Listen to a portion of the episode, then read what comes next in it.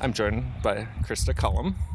I'm going to probably mess up your name at some point in this uh, campaign cycle because my second grade teacher was supposed to be Krista, Kristen McCullough, the Oh astronaut. Right. And that was one of my formative moments of like having to watch that remember that. shuttle go up. Yes. So I apologize at first. Understood. Um, but tell, tell me a little bit about yourself because I think people are kind of just starting to get to know you. Yeah.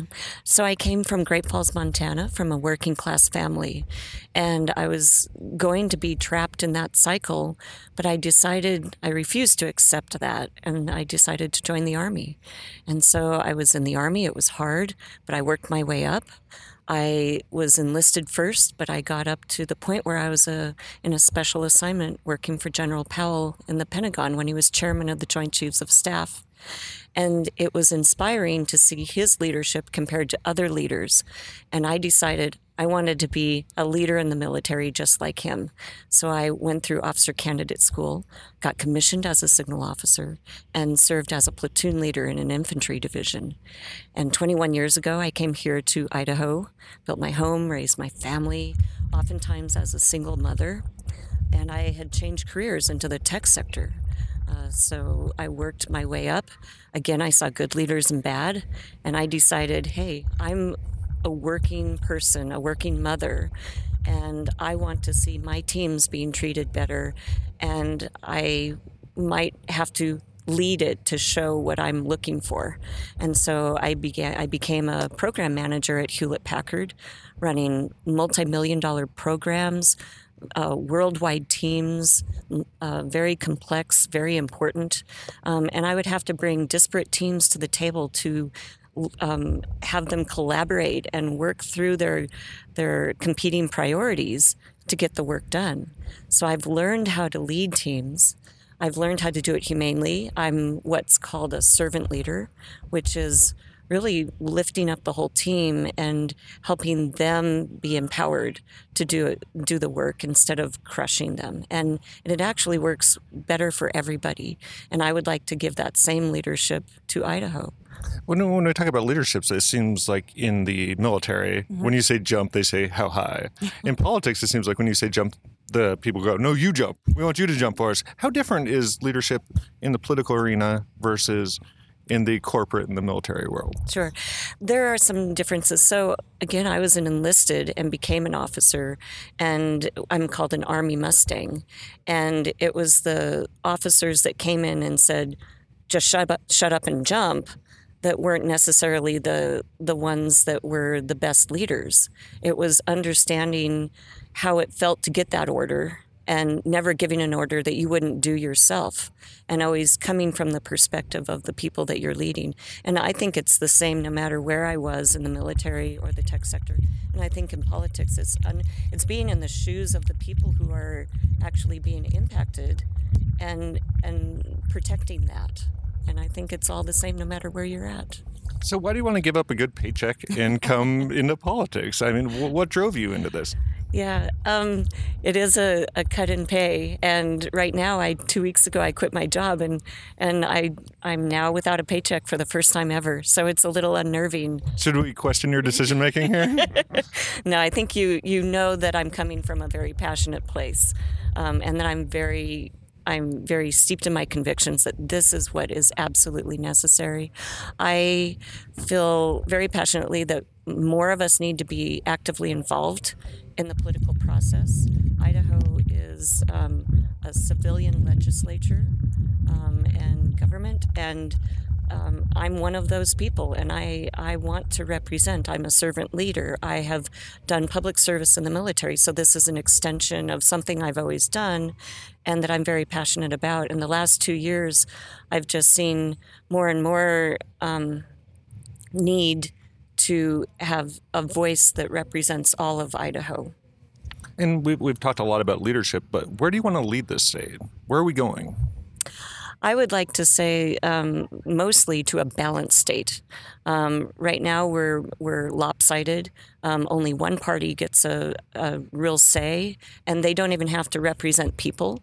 And I would say that the best times that Idaho has had has been when we were more balanced, or that we had a Democratic governor and a Republican uh, lieutenant governor, or something where there actually had to be conversations and compromise and collaboration. And I, I think that's where we could be headed if we could get a more balanced government. And a lot of people are going to go into the polling place and vote between you and Janice mm-hmm. McGeachin. Sure. What's the difference there? How are you different than your opponent?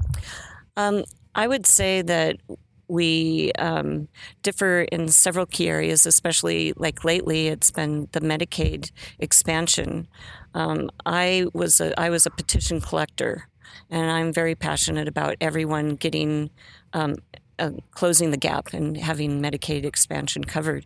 Um, Janice has put in a proposition for the Republican platform to say no to Medicaid.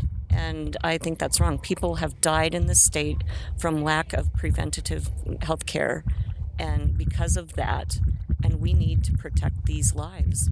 Those Idahoans who died should have been represented better by the government. And she's saying, no, let's keep killing them. Is it is it just healthcare? Because I mean, this petition could pass. Mm-hmm. You could yes. go into the lieutenant governor's seat, and that's already done. What, what, do you want to accomplish at that point? well, it's not already done. If the voters pass it, it still has to go through the legislature and signed by the gov- governor. And so there is a whole process there until it's guaranteed.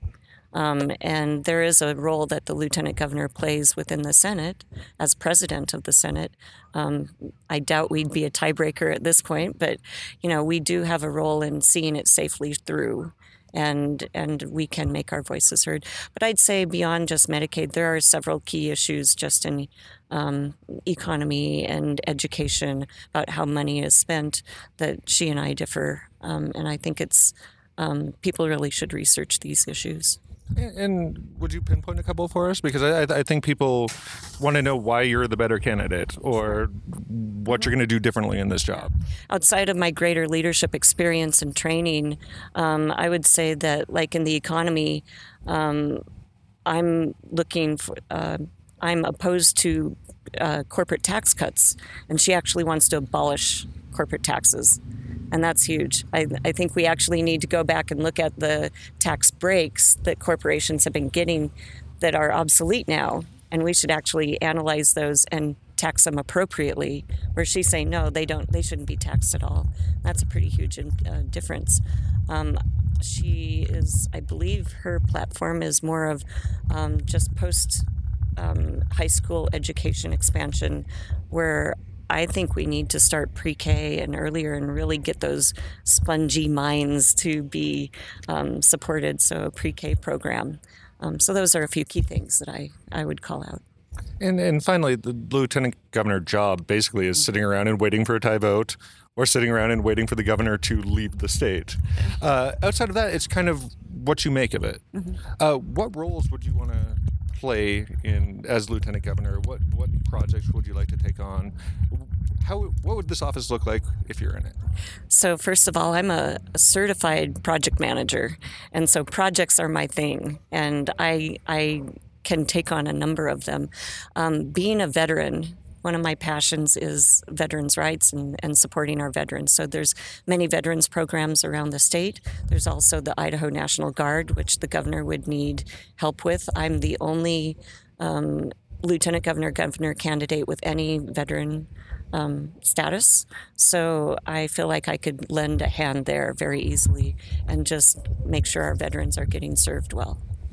And uh, I always say last question, and I had one more. Uh, but there is a possibility that you would have to serve with uh, Lieutenant Governor Brad Little. Mm-hmm. What what would it be like that relationship with the, working with a Republican in the governor's yeah. seat? I've met him several times. I'd like to meet him more and sit down. I can work with anyone, you know, regardless. I I signed up for this knowing that I would work with Republicans. So whether it's just in the legislature or whether it's with the governor as well, I, I expect to have to work and learn to collaborate and find the win and get the job done no matter who is the governor.